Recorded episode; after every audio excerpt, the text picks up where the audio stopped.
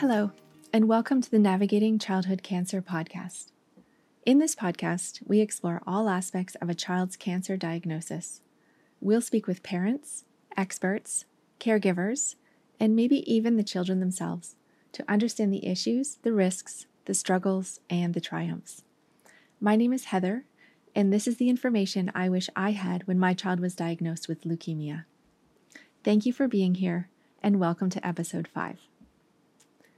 Today, I'd like to get real about some of the things that were a real struggle for us while trying to navigate our child's treatment. These are topics that I expect are things that most families will struggle with. And these two topics that I've chosen to cover today are food and medication. These two are linked. The food is required to keep our patients nourished, and the meds are needed to help them get better. Both of them are tricky to navigate. Both of them are hard to ingest. Both of them can lead to nausea or worse. And both of them were a source of major stress for us as parents. Both required patience, and both became easier with time and experience. So let's dive in. I'm going to start today with food.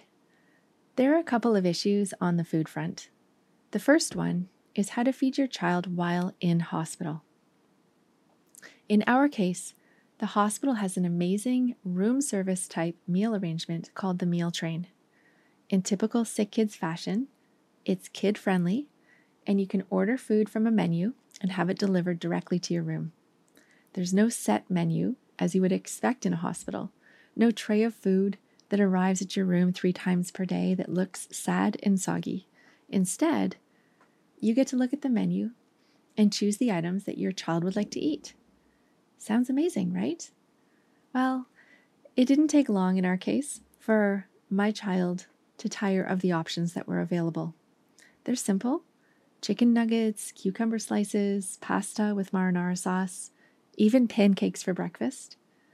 And even though there's choice, and even though I know a lot of TLC goes into the preparation of those meals, it just wasn't that appealing by the time it arrived in our hospital room. Most of it looked okay to me, but to a kid undergoing treatment who was already predisposed to being nauseous, it wasn't always edible. So, as an alternative, we turned to the food that was available in the food court, downstairs in the main floor of the hospital. Again, lots of amazing choices, but eating in the hospital gets old fast, not to mention expensive.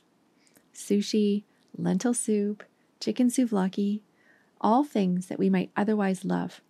But once you've eaten in a hospital room, or for the kids, eaten it in a hospital bed, you can sometimes get turned off that food altogether. At least my child did. It did not take long before my child could no longer stomach some of the options that were available in the food court or from the meal train, and that presented us with a new challenge. How could we keep my child fed while in hospital if those options were no longer available? We did often try to bring our own food. This allowed me to keep it simple and to be very specific about the foods that I know my child likes and could tolerate. There are fridges in each room and a microwave in the kitchen, so it is possible to bring food that you can keep over the weekend, for example, and heat it up for dinner or for breakfast. But again, it wasn't always a foolproof way to ensure that we had the food that we needed.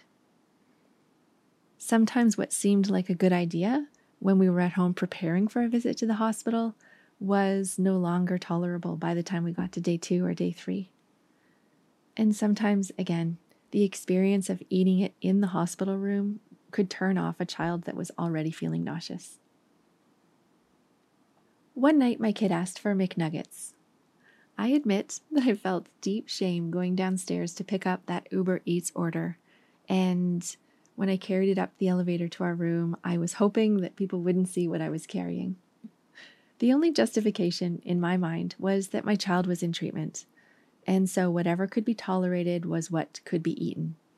Our doctor had told us that nutrition was always important, of course, but there would be certain times when it was just more important to ensure that the child is simply eating. So, if the only thing a child can tolerate in that moment is fast food, well, then that's what they get. There were plenty of opportunities for healthier options along the way, including now, I'm pleased to report. But that night, McNuggets is what it was. I'm also pleased to report that since it was consumed in hospital, much like some of the other meals that were eaten in hospital, the McNuggets are now on my child's list of things that they can no longer eat, at least for the time being. Then there's the food that we prepare to eat at home, and we do our best, obviously, to prepare food that we know our child can eat. But during treatment, even at home, even with a well-stocked pantry, this can be tricky. I love to cook, and I have kids who will eat most things. I generally don't have trouble encouraging them to eat all the healthy options. Broccoli, spinach, salmon, avocado, they eat it all. But not during treatment.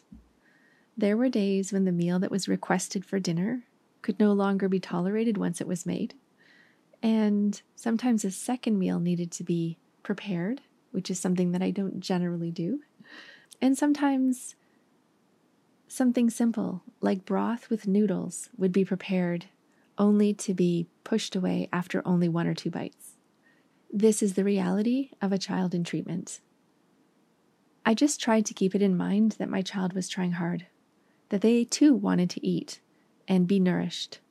My child is old enough to understand the importance of those well-balanced, nutritious diets, but they simply couldn't get the food down on some days.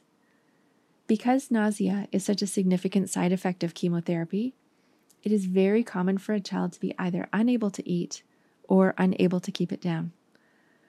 I often thought back to those days of power struggles over food when my children were toddlers, and how there was just no winning once a child decided that they didn't want to eat something. And it was pretty similar with a child in treatment. No more power struggles, but as a concerned parent, I quickly learned that no matter how much we might want them to eat or get those nutrients into their bodies, only they can decide what is possible on any given day. But I really need to acknowledge that it was stressful. We can't push, we can't pressure, but sometimes the stress associated with trying to encourage a child to eat when they're unable to is next level.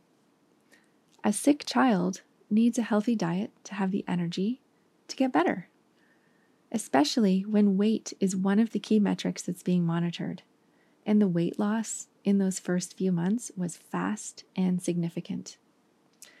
It was pretty alarming and very concerning for me. It helped to keep the pantry stocked with lots of different options, but during that time, all the rules just flew out the window.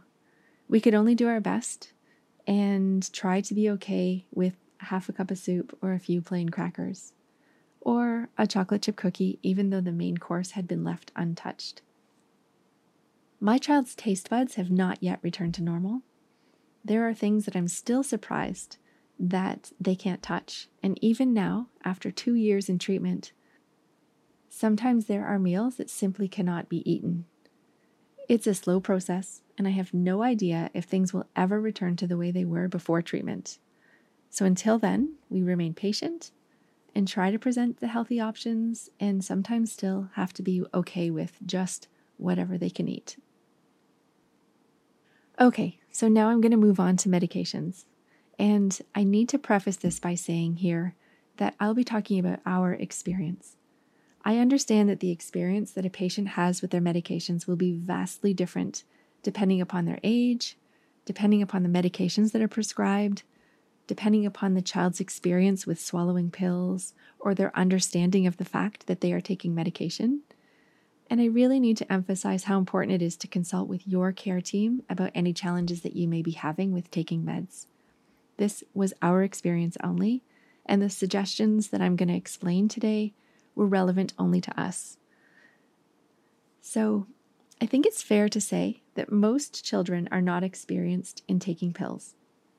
Up to the age of 12, typical medications that a child may need to take, such as Tylenol or Benadryl, comes in a children's format, which is generally in a liquid format that is flavored to appeal to children. At least this was the case for my kids. None of them had ever had much experience taking medications other than the odd spoonful of children's Tylenol. So when my child was first admitted to the hospital and presented with an entire schedule of different meds that needed to be taken at different times of day, it was a challenge to say the least.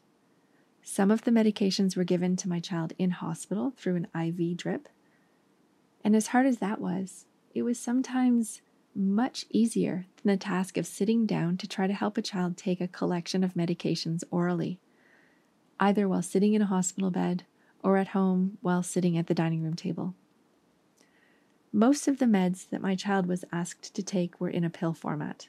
No more bubblegum-flavored suspension fluid or orange-flavored chalky tablets. These were real pills, and some of them were big, and there were lots of them. Most of them tasted awful. A child life specialist sat down with us in the beginning to try to teach my child how to swallow pills.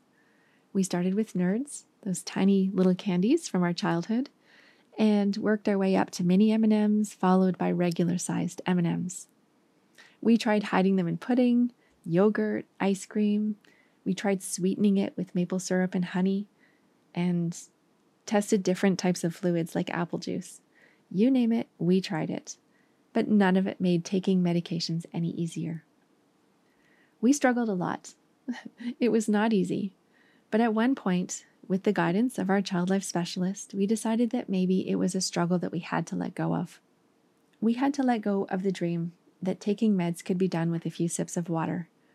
Maybe taking meds this way was just not going to work out for our child.